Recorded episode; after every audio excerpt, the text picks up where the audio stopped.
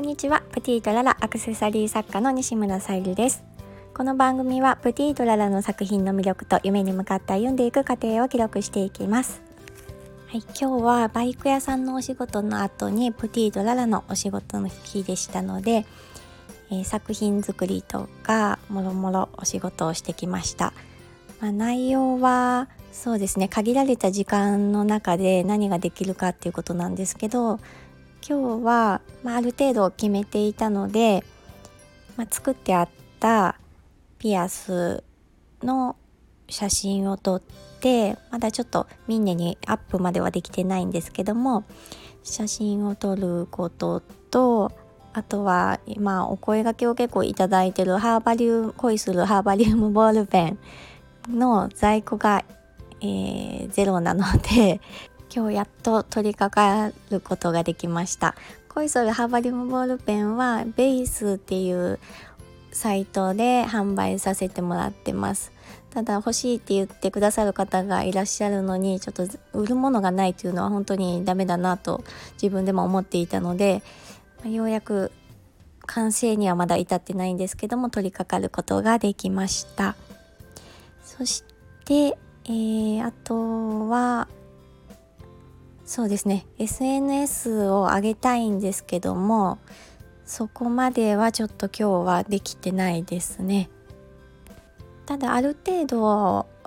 その仕事に入る前までにはこれをやるっていうのを決めておくとスムーズに進んでいくなという感覚は得られました。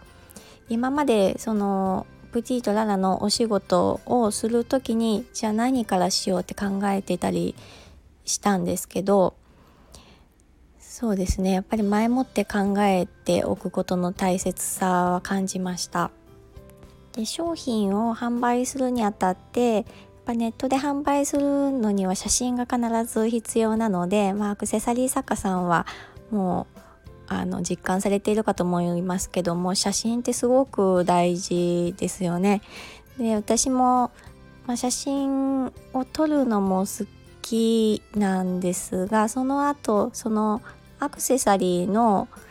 魅力を落とさないようにきちんとそのアクセサリーの魅力を引き出せるように、まあ、ちょっと加工したりとかでまあ、そのアクセサリーの魅力以上に盛ったりとかはしないようにも気をつけてるんですけどもやっぱり綺麗な写真を心がけて撮っています。作品を作るのと同じくらい写真を撮るのも私は時間がかかっちゃいますね。それくらい大切にしています。また写真の撮り方、まあ、ポイントとかもあのまあ、割と綺麗だねっておっしゃってくださる方が多いのでそういったこともお伝えできたらなっていうふうに思います。うん、先日アクセサリーをご購入いただいた方々からレビューとかメッセージをいただきまして本当に励みになりますしすごく嬉しい思いです。またもっといいアイデアが浮かんだらなワクワクするなっていう原動力になるので本当にありがとうございました。また明日もアクセサリーとかボールペンを作る時間が取れる日なので